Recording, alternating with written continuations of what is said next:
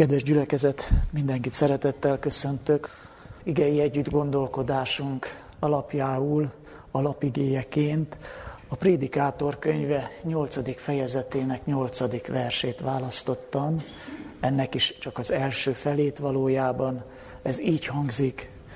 Az ütközetben senkit el nem bocsájtanak, és a gonoszság nem szabadítja meg azt, aki azzal él.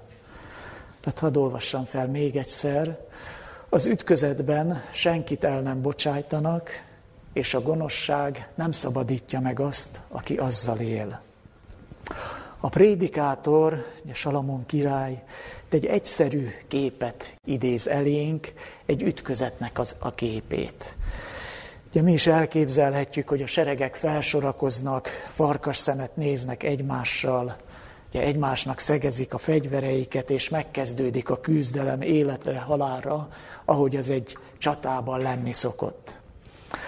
Ám a vészteres képbe egy furcsa mozzanat vegyül, és megint csak elképzelhetjük, mint hogyha az egyik katona azzal a különös kéréssel állna elő az öldöklő ütközet közepette, hogy ő haza szeretne menni.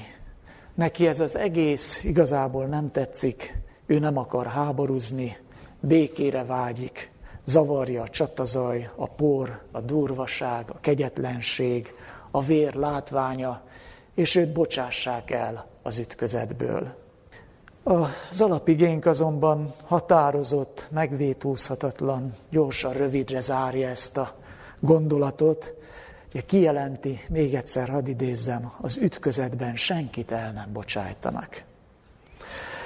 A prédikátor gondolatindító képe tehát egyszerű önmagában, de miről van itt szó valójában? Mit példáz ez a kép? Úgy is ráközelíthetnék erre a kérdésre, hogy milyen harcnak, milyen ütközetnek vagyunk mi mindannyian a részesei kivétel nélkül. A Biblia szerint mi minnyáján egy nagy ütközetnek, vagy így is nevezhetjük, nevezi maga a Szentírás is, nagy küzdelemnek a szereplői vagyunk. A nagy küzdelem tanítása az egész Bibliát átjárja, mondhatnám központi tanítása, szó szerint is megtaláljuk Dániel könyvében ezt a kifejezést, ahogy utaltam rá, de mondom, ahol szó szerint nem szerepel, vagy nem így szerepel, ott is, mondhatnám a Biblia minden lapjáról visszaköszön ez a nagy küzdelem tanítás, vagy a nagy küzdelemnek a szemlélete. Ez szerint tehát a világunk egy erkölcsi csatatér, a bolygónk, ahol a szeretet és az önzés, a jó és a rossz, még jobban leegyszerűsítsem, mondhatnám így is, hogy a sátán értékrendje, a sátáni értek, értékrend, vagy az Isten és az Istennek a, az erkölcsi értékrendje, szeretete vív egymással küzdelmet, ami mondom, alapvetően egy erkölcsi jellegű küzdelem. Ennek a nagy küzdelemnek a középpontja Jézus Krisztus kereszthalála. De ettől függ, inkább így mondom, hogy emellett az egész történelmünkön áthúzódik ez a nagy küzdelem, sőt, nem csak, hogy a történelmünkben, de minden egyes ember életében is ott zajlik, minden egyes ember bensőjében is ott zajlik ez a nagy küzdelem. A nagy küzdelem révén valósul meg tehát az egyes embernek a megváltása, de akár a végleges elveszése is. A nagy küzdelemben mutatkozik meg hogy az emberi történelem valójában a megváltás története, annak a tervnek a megvalósulása, amit az Isten elgondolt a mi megváltásunkra. Egyszer, mint a nagy küzdelemben tárul fel az Isten lénye, az Isten szeretetének az igazi mélysége, a maga rúdságában lepleződik le a bűn, az önzés, és a nagy küzdelem ad erkölcsi alapot, illetve a nagy küzdelemnek ugye a lezajlása ad erkölcsi alapot Istennek ahhoz, hogy lezárja magát ezt a nagy küzdelmet, és a, a rosszat örökre megsemmisítse, a halált, a rosszat, a bűnt, az önzést örökre megsemmisítse.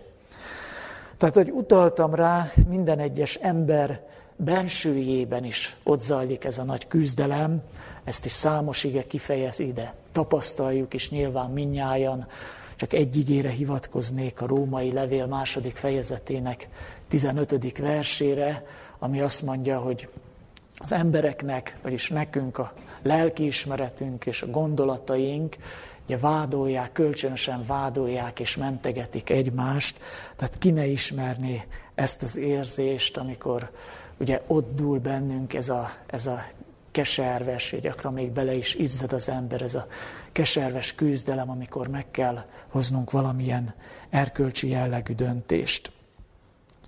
És hát ez a, ez a bennünk zajló küzdelem eh, nyilatkozik meg a döntéseinkben, abban, ahogy különböző élethelyzetekben megnyilatkozunk, akár csak ahogy megszólalunk, ahogy a kísértéseinkre reagálunk, vagy éppen ahogy a győzelmeinkhez, vagy a kudarcainkhoz viszonyulunk, folytathatnám hosszan a példákat, tehát mindezekben az élethelyzetekben, az egyes emberben, a bennünk is zajló nagy küzdelem nyilatkozik meg. A Biblia szerint, illetve hát nem a Biblia szerint, hanem így is mondhatnám, hogy függetlenül a Bibliától, tetszik, nem tetszik, ez a, ennek a küzdelemnek minden ember a részese. Tehát az is, aki soha nem olvasott még Bibliát, vagy nem tud az egészről, még az is a rész, részese, a szereplője ennek a nagy küzdelemnek, egészen egyszerűen azért, mert attól kezdve, hogy erre a világra születik, az élet állandóan helyzetbe hozza az embert, helyzet elé állít bennünket, döntéshelyzetek elé állít minket, ezek a döntés helyzetek igen gyakran erkölcsi jellegű döntési helyzetek, magyarán erkölcsi döntéseket kell meghoznunk, és ez elől nem lehet kitérni. Tehát így vagy úgy döntenünk kell, sőt azt mondhatom, hogy még a nem döntés, vagy a döntés halogatása is egyfajta döntés. Tehát valahogy döntenünk kell, erre rá vagyunk kényszerítve, és innét kezdve tehát bátran mondhatom, hogy mindenki része ennek a nagy küzdelemnek, ahogy egyébként tanítja is a Biblia, de mondom, ez függetlenül attól, hogy valaki tud róla, nem tud erről a bibliai tanításról, olvasta már a Bibliát, nem olvasta, tehát részese a nagy küzdelemnek. És mondom, itt hadd hivatkozzam megint a, arra a tapasztalatra, amit bizonyára mindenki átélt már, hogy igen gyakran gyötrelmes, igen gyakran valóban egy kifejező ez az, hogy küzdelem az, ami zajlik bennünk, amíg meghozunk egy ilyen vagy olyan döntést. És a Szentírás szerint végső soron két kizárólagos választás lehetséges. Hangsúlyozom, hogy végső soron. Tehát vagy az egyik oldalon áll be az ember ebbe a nagy küzdelembe, vagy a másik oldalon, vagy a jó oldalán, vagy a rossz oldalon. Persze ez most egy abszolút lecsupaszított, leegyszerűsített kép. Én most szándékosan nem részletezem például a keresés időszakát, az igazságkeresés, vagy az istenkeresés időszakát, ami egy ilyen köztes állapot, amikor még nem dőlt el, hogy az ember hol csatlakozik be ebbe a küzdelembe, sőt, hát az sem kizárt, hogy valaki becsatlakozik az egyik oldalon, de aztán átáll a másik oldalra, tehát azért lehet finomítani ezt a képet, de azért hangsúlyozom, vagy azért fogalmaztam így, hogy végső soron a Biblia szerint két választás lehetséges, vagy az egyik oldalon, vagy a másik oldalon csatlakozik az ember ebbe a nagy küzdelembe. Annál inkább figyelemre méltó, hogy alapigénk mégsem arra hív fel, hogy állj be a jó oldalra. Hiszen ez olyan természetes lenne, hogyha csak két választás lehetséges, akkor állj be a jó oldalra, ne a rossz oldalra. Ez milyen egyszerű lenne. De mondom, figyelemre méltó, hogy az alapigénk nem erre hív fel egyszerűen, hogy állj be a jó oldalra, és ne a rossz oldalra. Hanem mit mond? Arra figyelmeztet, hogy nincsen harmadik választás. Mert az, hogy nem bocsájtanak el az ütközetből, ez tulajdonképpen egy erre való figyelmeztetés, hogy dönteni kell, nem fognak elbocsájtani, tehát még egyszer nincsen harmadik választás. És úgy vélem, hogy ebben önmagában is, még egy picit burkoltan is, egy nagyon súlyos tanítás rejlik, hogy az alapigénk tehát erre hívja fel a figyelmünket. Mert mit fejez ki ez? Mi térjünk vissza rá, mit fejez ki a maga tömörségében, hogy az ütközetben senkit el nem bocsájtanak? Azt hiszem, elmondhatjuk azért azt, hogy a legtöbb ember nem velejéig gonosz. Tehát a legtöbb ember a szíve szerint nem állna be teljes melszélességgel és felszabadultan a, a rossz oldalára, nem követne el válogatott gonoszságokat, kegyetlenségeket, sőt, azt is, az is elmondható szerintem a legtöbb emberről, hogy, hogy szenved attól a sok aljasságtól, igazságtalanságtól, gonoszságtól, ami a világban zajlik, tapasztalatot. Tehát ha csak megnézi egy, eh, mondom, a, a legtöbb ember, hogyha használhatom ezt a kifejezést, a híradót, amiben beszámolnak, hogy már megint mi történt a világnak a különböző részein, hány embert öltek meg, robbantottak, milyen korrupció, botrány van éppen, tehát a legtöbb ember ettől szenved. Így értem azt, hogy, hogy nem velejéig gonosz, nem állna be a rossz oldalra. Ám ugyanakkor, és az nagyon fontos, ebből nem következik automatikusan az, hogy a jó oldalra viszont beáll. Ugye, tehát ez is elmondható, hogy a legtöbb ember a jó oldalra sem áll be teljes melszélességgel, visszariasztja ettől a szenvedés, az áldozatvállalásnak a lehetősége, a veszteségnek a lehetősége, a bizonytalanság, a kudarc lehetősége, ami a jó melletti nyílt kiállással és küzdelemmel járna. Tehát azt hiszem, nem tévedek, hogyha azt mondom, hogy a legtöbb ember egy harmadik lehetőségre vágyik. Egy harmadik lehetőség vonzza igazából legjobban, sem az egyik, sem a másik oldalon nem szállni be a nagy küzdelembe, hanem elbocsájtatni a nagy küzdelemből, tehát kicsit egyszerűbben fogalmazni, kimaradni valahogy az egészből, meg, megúszni a nagy küzdelmet, nem részt venni benne. És itt tárul fel az alapigénynek a mélyebb értelme, a mélyebb üzenete. Mert ez a, ez a rafinált kísértés az, ami úgy vélem a legtöbb embert vonzza. Tehát nem az, hogy mondom még egyszer, hogy, hogy teljesen felszabadultan és teljes melszélességgel kövesse el a legnagyobb gonoszságokat, és beálljon a, a démoni oldalon, vagy a rossz oldalon a nagy küzdelembe, hanem mondom, ez vonzza a legtöbb embert, hogy, hogy valahogy mégiscsak kimaradni belőle, távol maradni, elbocsájtatni, őt bocsássák el a, a nagy küzdelemből, az ütközetből.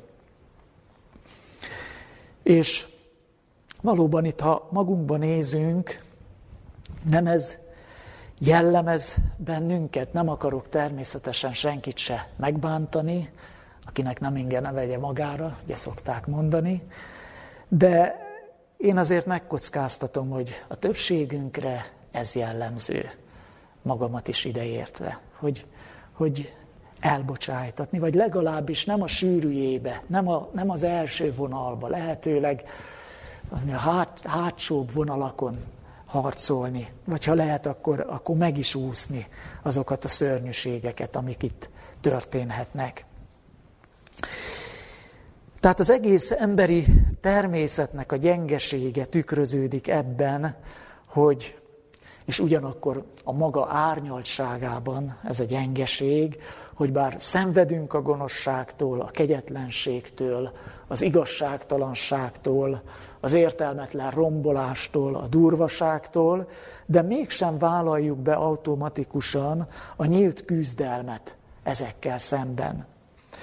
Bár él bennünk a lelkiismeret, halljuk a hangját, érezzük a tiszta késztetéseit, mégis inkább kimaradnánk ebből a küzdelemből, ebből a harcból, az Isten erkölcsi küzdelméből, távolabbról néznénk azt, így is fogalmazhatnék, természetesen drukkolva a jó oldalnak, amint ugye képernyő előtti szokása a hazai csapatnak szurkolni, de ugye, ahogy a leg, hogy mondjam, nagyobb hangú drukkerek már gondba lennének, hogyha föl kellene menni a küzdőtérre, talán nem erőltetett ez a hasonlat, hogy mi is bár szorítunk a jó oldalnak, de nem szívesen vonulnánk fel magára a pályára.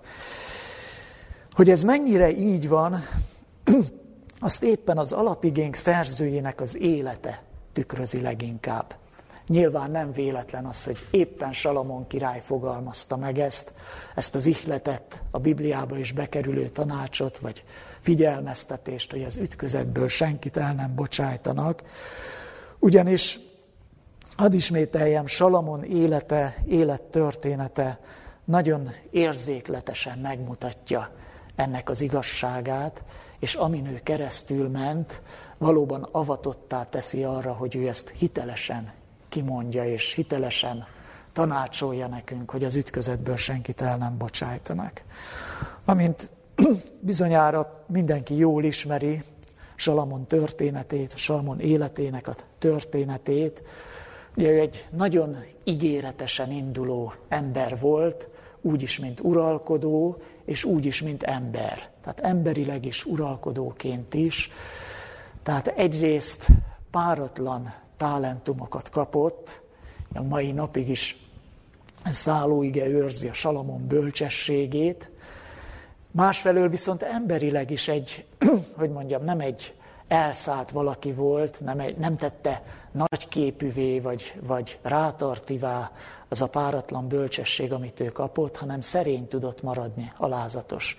Tehát emberileg is egy Isten szíve szerint való valaki volt. És az uralkodása kezdeti időszakában valóban ennek megfelelően alakult az ő személyes sorsa is, és az általa vezetett ország, ugye Izrael sorsa is, egy rendkívül felívelő időszak volt ez. Még nem Salamon egy rettenetes hitbeli hajótörés szenvedett, nek is tudjuk, hogy hova eredeztethető vissza, ugye, hogy az Isten tiltása ellenére ő idegen király lányokat vett feleségül, és így olvassuk a Bibliában, hogy akik elhajtották a szívét, vagy elfordították a szívét az ő fiatalságának az Istenétől.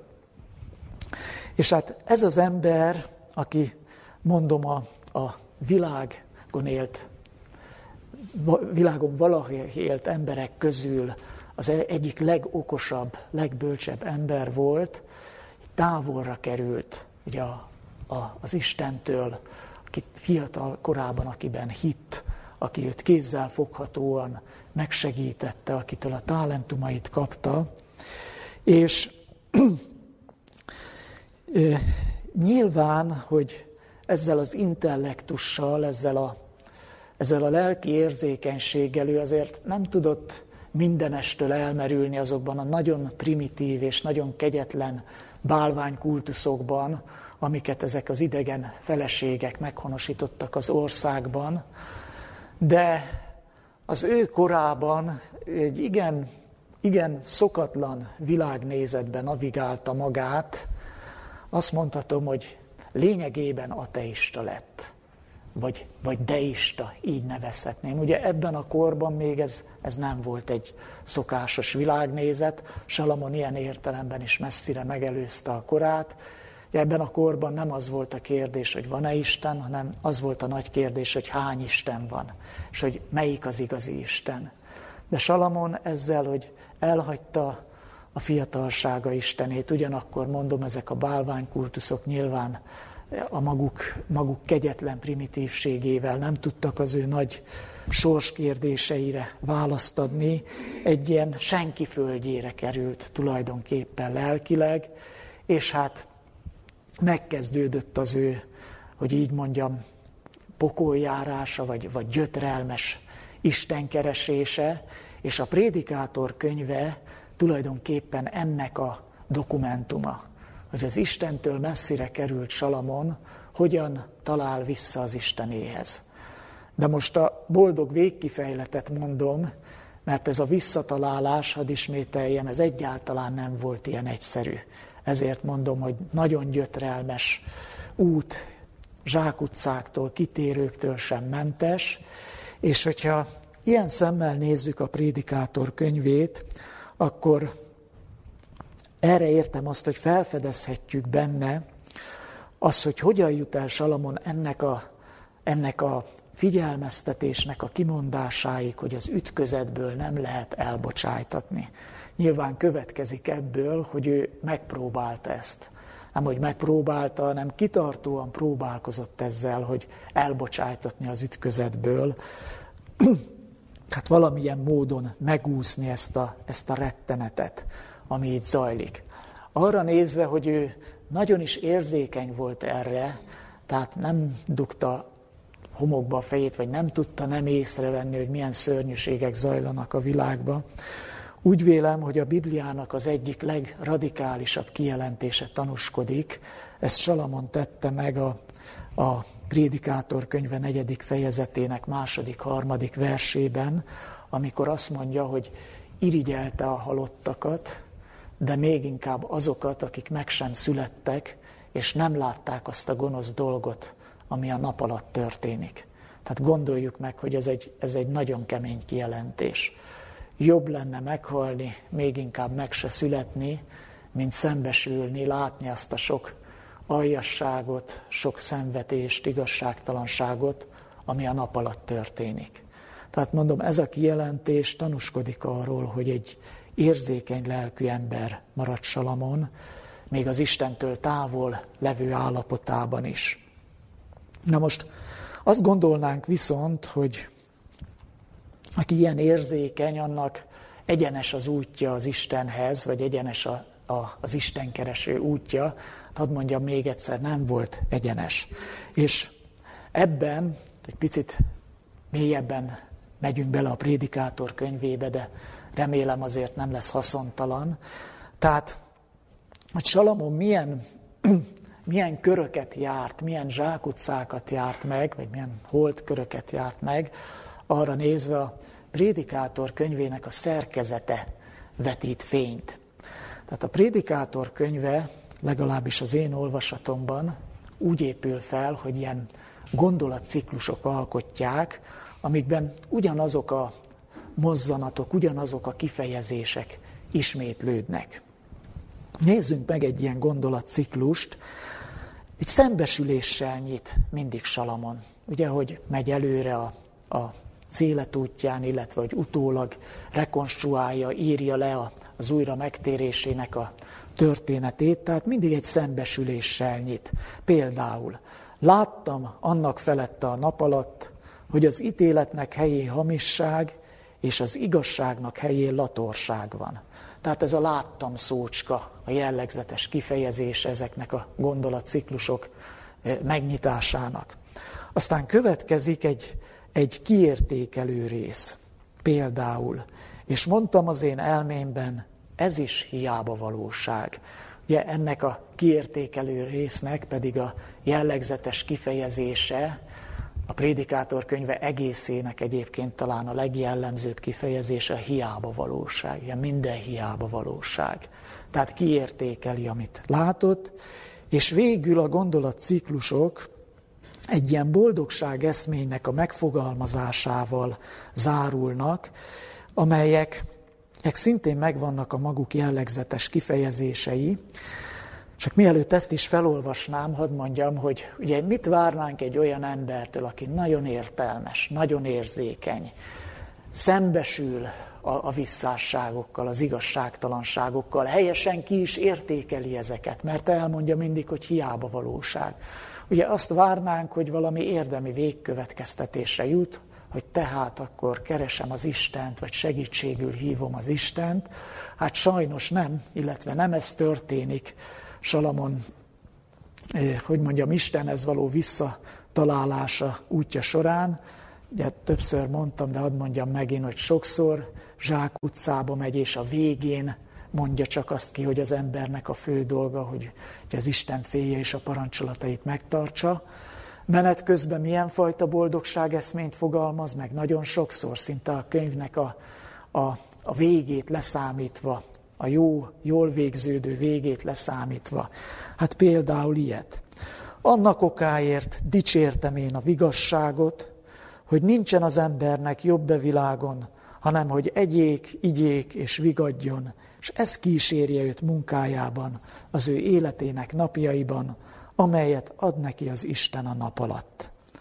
Tehát mit fogalmaz meg ez a boldogság eszmény? Ugye látom a bajt, látom a szörnyűségeket, ki is értékelem, és ezt a következtetést vonom le belőle, vagyis vonja le belőle Salamon, hogy nincs tehát jobb mit tenni, együnk, igyunk, hát éljünk vidáman, ahogy lehet, amennyire lehet, vegyük el azt a soványka boldogságot, amit ez a földi lét megad, vagy a sors megad, mert nem lehet ennél jobbat tenni. Vagyis mit jelent ez? Hát ez nem más, mint az ütközetből való elbocsájtatásnak a kívánsága, más szavakkal megfogalmazva. Ugye, tehát nem, nyilván nem érdemi válasz a, a szembesüléseire, a, a fájdalmas dolgokra, a kegyetlen, igazságtalan dolgokra, hogy együnk, igyünk, éljünk jól, amennyire lehet, amennyire, amennyire az életünk engedi. Ez egy nagyon lapos végkifejlete ezeknek a gondolatciklusoknak, és jellemző, hogy az Isten nem is engedi, hogy Salamon megnyugodjon ezekben, mert ahogy elhangzik egy ilyen gondolatciklus lezárás, mindjárt indul a következő, figyeljétek meg, úgy folytatódik, hogy láttam viszont a nap alatt, tehát tovább, tovább lépteti az Isten, továbbra is ellenségeskedés szerez benne, nem engedi, hogy, hogy a király ebben a lapos boldogság eszményben megnyugvást találjon.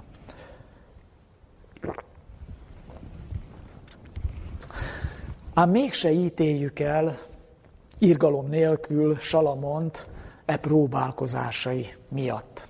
Vagy ezeket a próbálkozásait ne ítéljük el irgalom nélkül.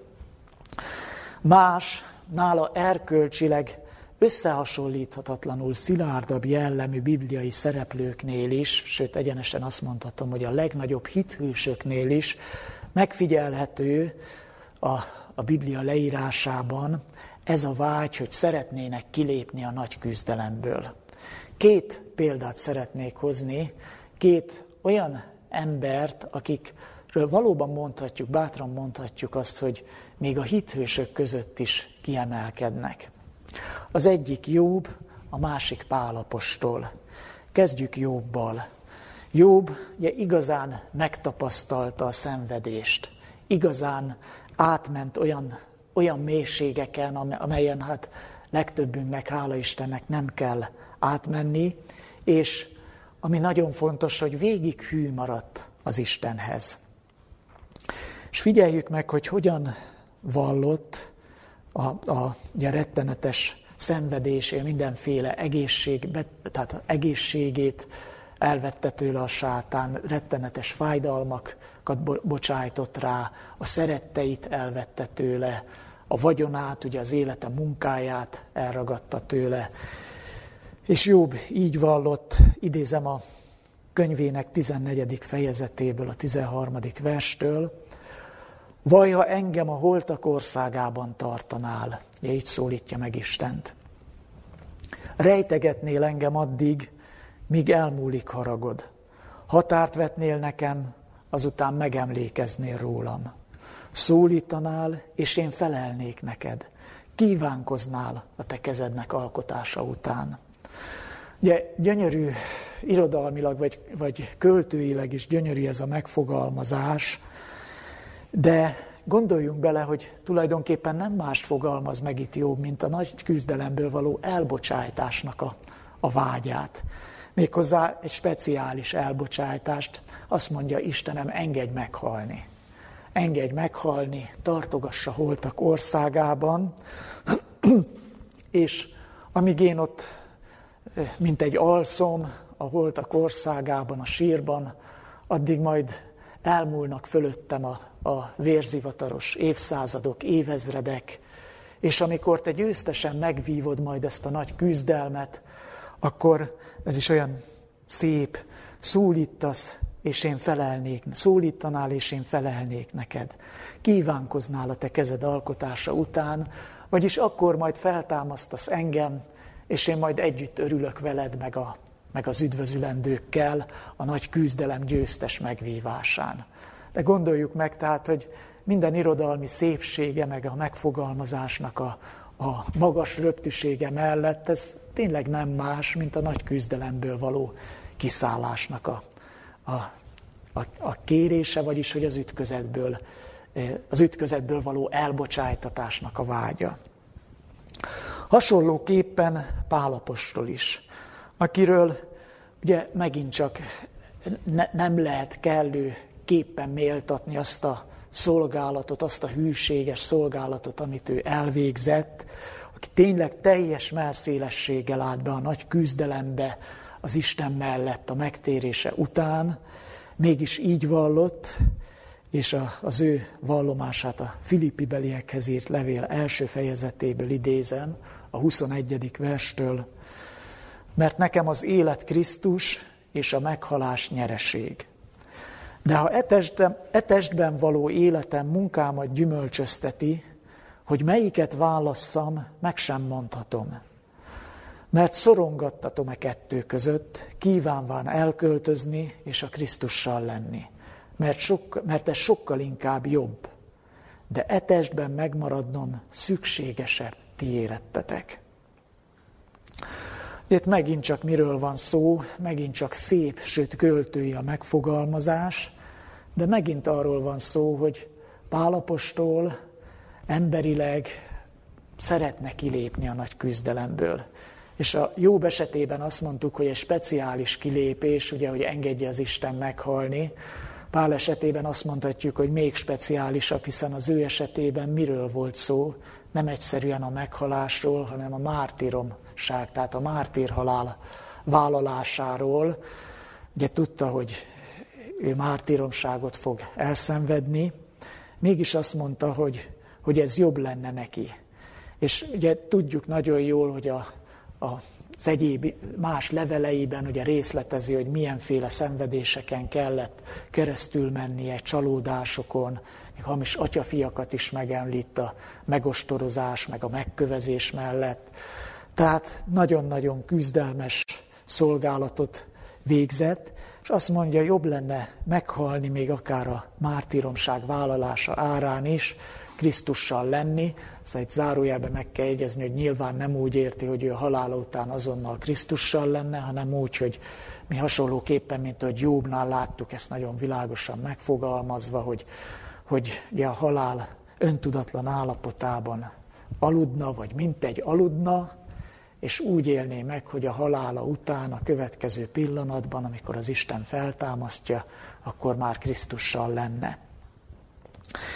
De hozzáteszi az apostol, és ebben is látszik az ő hűsége, hogy de etesben megmaradnom szükségesebb ti érettetek. Vagyis, hogy a szolgálat miatt, ami rábízatott, amit az Isten rábízott, ő nem halhat meg idő előtt, ő neki feladata van, dolga van még itt, és azt el kell végeznie, és épp ezért nem is feszegeti tovább, vagy nem is kéri ezt határozottan az Istentől, vagy kitartóan, hanem igen, azt mondja, jobb megmaradnom etestben, ti érettetek, vagyis mi érettünk, akik, akik akár a mai napig is olvassuk a levelét, vagy a kortársai miatt, akiket, akikhez el kellett menni az evangéliumot hirdetnie. És ugye hozzá tehetjük tovább léptetve a gondolatmenetünket, hogy ugye még Jobbnál ugye a halálvállalás, a Pálapostolnál a mártír halál, tehát még nemesebb módja a nagy küzdelemből való kilépésnek, tehát erről volt szó, azért legtöbbünknél nem ez a vágy. Tehát nem, nem így vágyunk kilépni a nagy küzdelemből, hogy bárcsak meghalnánk, vagy sőt még, még kevésbé, hogy bárcsak mártírhalált szenvednénk, hanem, hogy így mondjam, alacsonyabb rögtű módját, módja után vágyakozunk a nagy küzdelemből való kilépésnek, a félrehúzódás, világnak egy csöndesebb zugában keresni valami, valamiféle szolíd boldogságot, ami megélhető. Hadd olvassak fel egy, hadd olvassam fel egy kortás költő vers, versét illusztrációnak, Reményik Sándorról van szó, a Ne próbálj című versét, ami úgy gondolom, hogy érzékletesen aláfesti ezt a, ezt a legtöbbünkre jellemző vágyat, ahogy szeretnénk a nagy küzdelemből kilépni.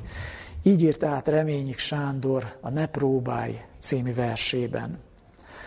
Engem gyengébbnek faragtál ki, hogy sem próbáidat állhatnám, Uramisten, dicsérve téged rendületlenül.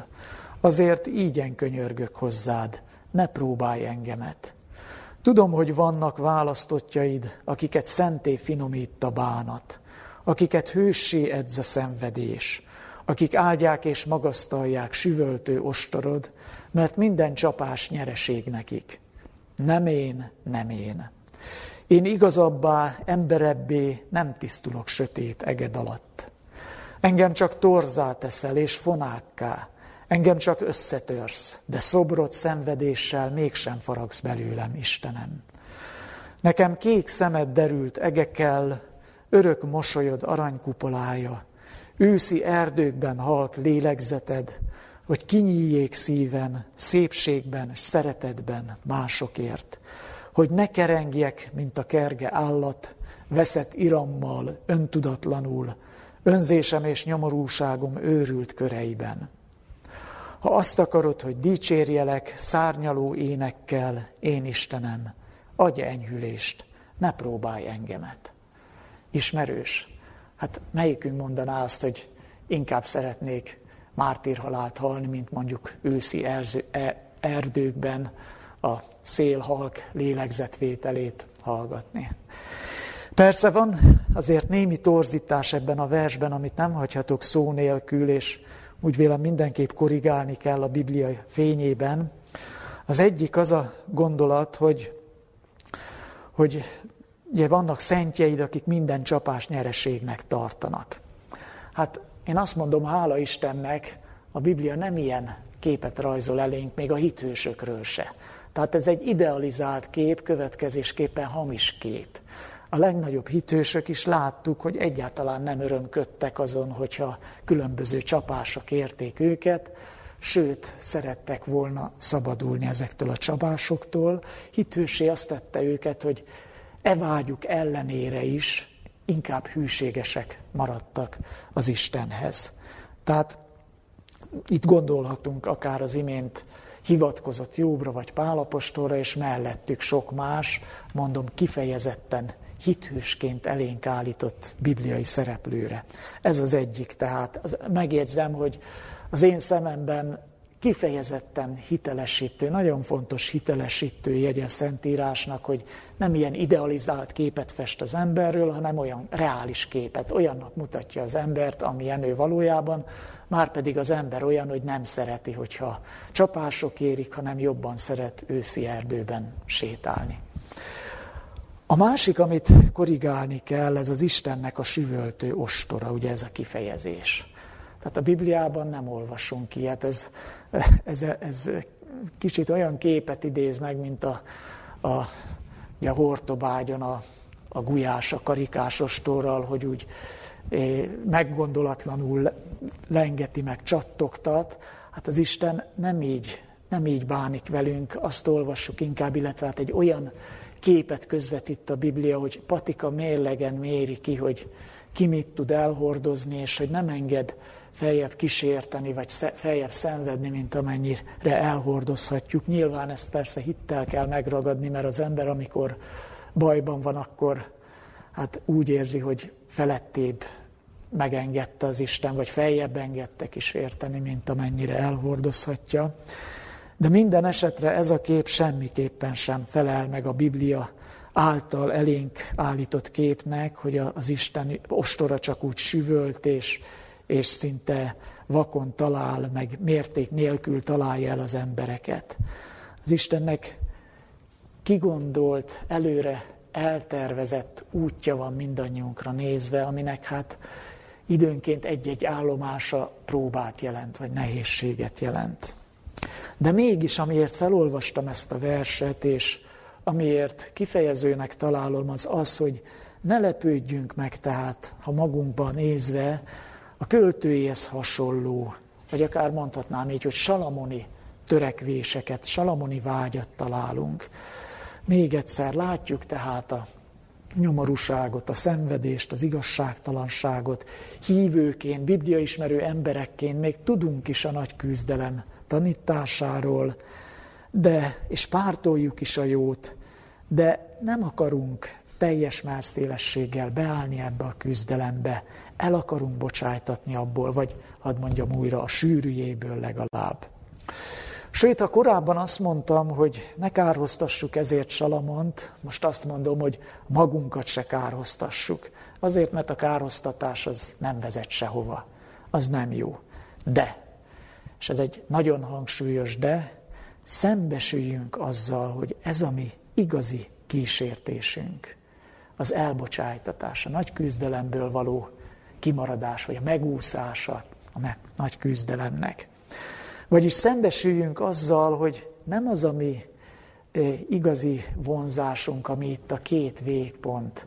Tehát az egyik az, hogy beállni a rossz oldalra teljes melszélességgel, sajnos nem is az, hogy beállni a jó oldalra teljes melszélességgel, még egyszer tisztelet a kivételnek, akinek ez a legfőbb vonzódása, hanem ez, hogy valahogy az őszi erdőkben a szellő halk lélegzetét hallgatva megúszni a, az egészet, távol maradni ettől. És ha ezzel szembesülünk, ugye ez egy sokkal árnyaltabb dolog, mint hogy általában ilyen nagy ideákban gondolkodunk a kísértésekről, ezért mondom, hogy egy nagyon finom tanítás, de mégis nagyon célba találó tanítás húzódik meg ebben a tömör kijelentésben, amit alapigeként olvastam. Tehát, hogyha felismerjük, hogy ez az igazi problémánk, és ez a igazi kísértésünk, akkor sokkal hatékonyabban tudunk, tudjuk vele szemben felvenni a küzdelmet. Sokkal hatékonyabban oda tudunk figyelni, és kell odafigyelnünk az Isten érintéseire, amelyekkel a gondolkodásunkat, a látásmódunkat, a bátorságunkat, ha úgy tetszik, formálni szeretné. Hogy szóbáljunk azokkal a szembesítésekkel, azokkal a jelekkel, amelyeket az Isten küld, és amelyekkel ugye úgy akar bennünket a jó döntésre sarkalni, vagy késztetni, ahogy annak idején Salamont is késztette, és nem hagyta abban, hogy ott szépen leüljön a langyos vízben, és megelégedjen azzal, hogy hát nincs mit tenni, együnk, igyünk, éljünk jól, amíg lehet. Salamonnak idő kellett, nem is kevés, és az amellett, hogy egy nagyon okos ember volt, a legokosabb ember, idő kellett neki ahhoz, hogy tiszta szívvel és teljes jó belátással ki tudja ezt mondani, hogy az ütközetben senkit el nem bocsájtanak, és a gonoszság nem szabadítja meg azt, aki azzal él. És hogy ezt úgy tudja kimondani, ezt az igazságot, mint a saját igazságát, tehát nem egy tőle független, eh, elméletileg igaz valamit, de amihez neki semmi köze egyébként gyakorlatilag. Nem, ezt úgy mondta ki, úgy mondhatta ki hitelesen, mint aki maga belátta ezt, és maga is immár ezt vallja. Megjegyzem, a könyve vége felé találjuk ezt, tehát nem a könyve első felében, ahol, ahol jobbára inkább a megjárt zsákutcákat, meg, meg céltévesztett próbálkozásait sorolja. Tehát, hogyha neki időre volt erre szüksége, hogy az Isten elvezethesse erre a felismerésre, hogy mint sajátját mondhassa azt ki, akkor mi sem spórolhatjuk meg ezt az időt. Tehát a, a, az utat végig kell járni, nem lehet levágni a, egy rövidebb úttal azt az utat, amit az Isten elgondolt, mert nyilván az a legjobb út, hogy minket vezetni szándékozik. A mi felelősségünk az, hogy azon az úton legalább végig menjünk, és hogy, hogy meglássuk azt, amit meg kell látni, felfogjuk azt, amit fel kell fogni, ne, ne fordítsuk el a fejünket, amikor az Isten szembesíteni akar valamivel. Ne, ne csukjuk be a fülünket, amikor azt akarja, hogy valamit halljunk meg. Tehát magyarán ennek az útnak az állomásait ne, ne próbáljuk kikerülni. Lerövidíteni se lehet, hát meghosszabbítani meg lehet, de azt, az az, amitől óvnék, illetve hát óva prédikátor is, Salamon király is, az ő elvesztegetett életének és talentumainak a tanulságaként. És azt is hozzá kell tennünk még mindehez, hogy bár az utat nem lehet levágni, idő kell, de nekünk azonban a jelek szerint már annyi időnk nincs jó belátásra jutni mint amennyi volt egykor Salamonnak. Ugye a világban zajló folyamatok, az idők jeleit adó események sürgető helyzetet teremtenek. Egyre sürgetőbb helyzetet teremtenek, amik, mondom, erre hívják fel a figyelmünket, hogy, hogy nincsen már olyan sok időnk. Na most persze itt el kell mondani, hogy egy ember életének igazából két dolog vethet korlátot, az egyik a saját élete hossza, tehát a saját halála, a másik viszont a történelem lezárulása. És hát még az is lehetséges, hogy mi már abban a korban élünk, ahol nem a saját természetes élet hosszunk lesz a korlátozó tényező, hanem a történelem lezárulása, magyarán megéljük a világ végét. De egy szó mint száz, úgy tűnik, hogy nekünk már nincs olyan hosszú időnk. Ugye Salamonnak sajnos a, hát szinte a fiatalságától, vagy hát ugye érett fiatalságától, vagy érett korától öregségéig tartott ez az idő, amíg az Isten őt újra megtérésre tudta vezetni.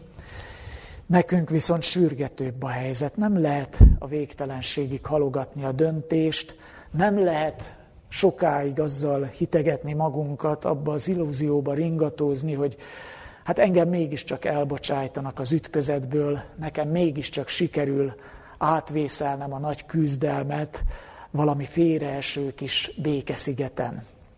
Aki velem nincs, ellenem van, és aki velem nem gyűjt, tékozol, hangzik Jézusnak ugye az ide, ide vágó világos felhívása. Nincs harmadik út tehát, a harmadik út az valójában a második út, azaz, aki azt hiszi, hogy sikerül távol maradni a nagy küzdelemtől, az valójában Jézussal szemben állt be a nagy küzdelembe a maga passzivitásával, a maga, maga hogy is mondjam, csak közönyével, vagy pusztán csak azzal, hogy nem teszi meg azt, amit, amit megtehetne a jó érdekében.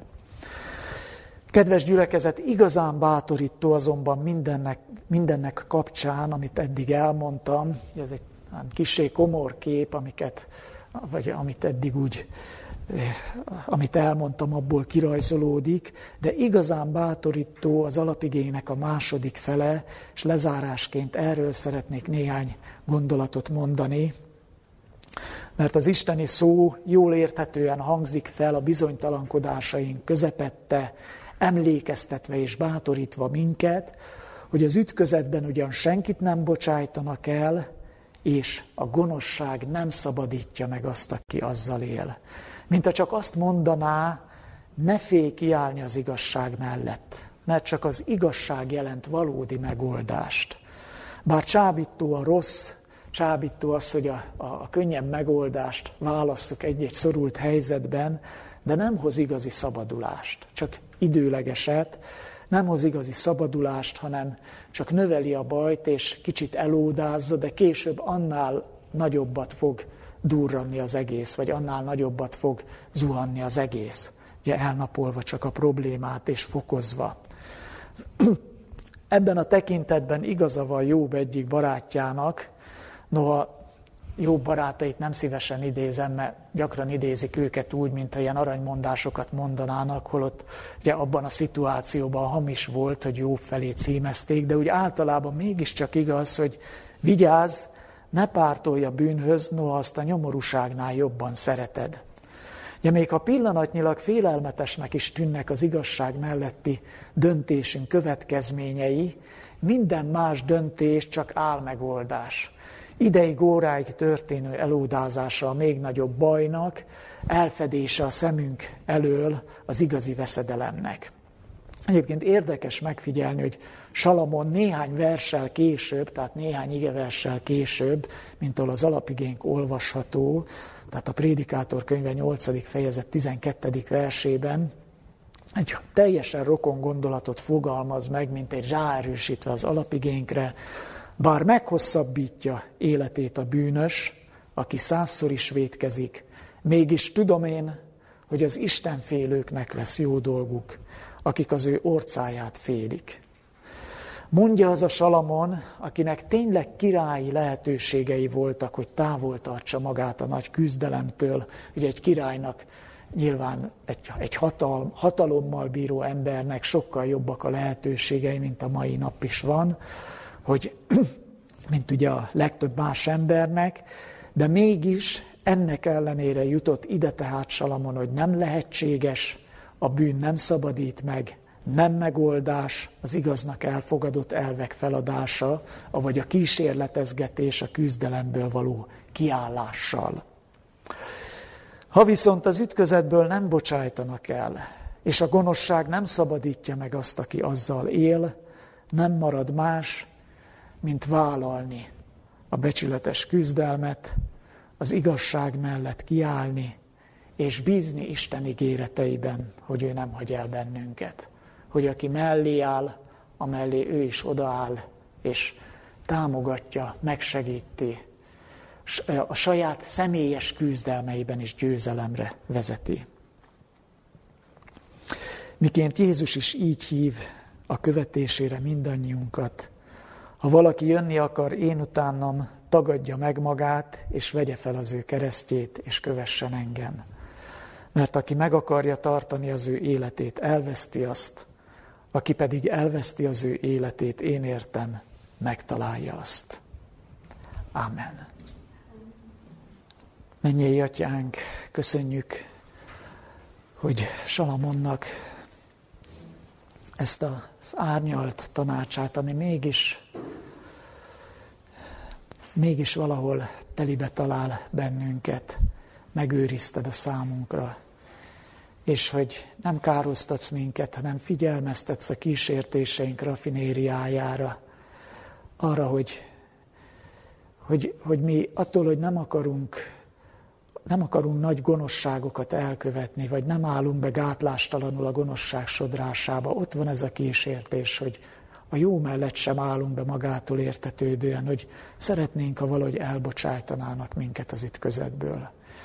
Kérünk, emlékeztes bennünket Salamon történetére, az ő hiteles meglátására és tanácsára, és mindazokra az ígéretekre, amiket azoknak adsz, akik akik vállalják te melletted ezt a nagy erkölcsi küzdelmet. És hogy igazából ez csak a megoldás, ez ad igazi békességet, igazi boldogságot, és végül örök életet. Amen.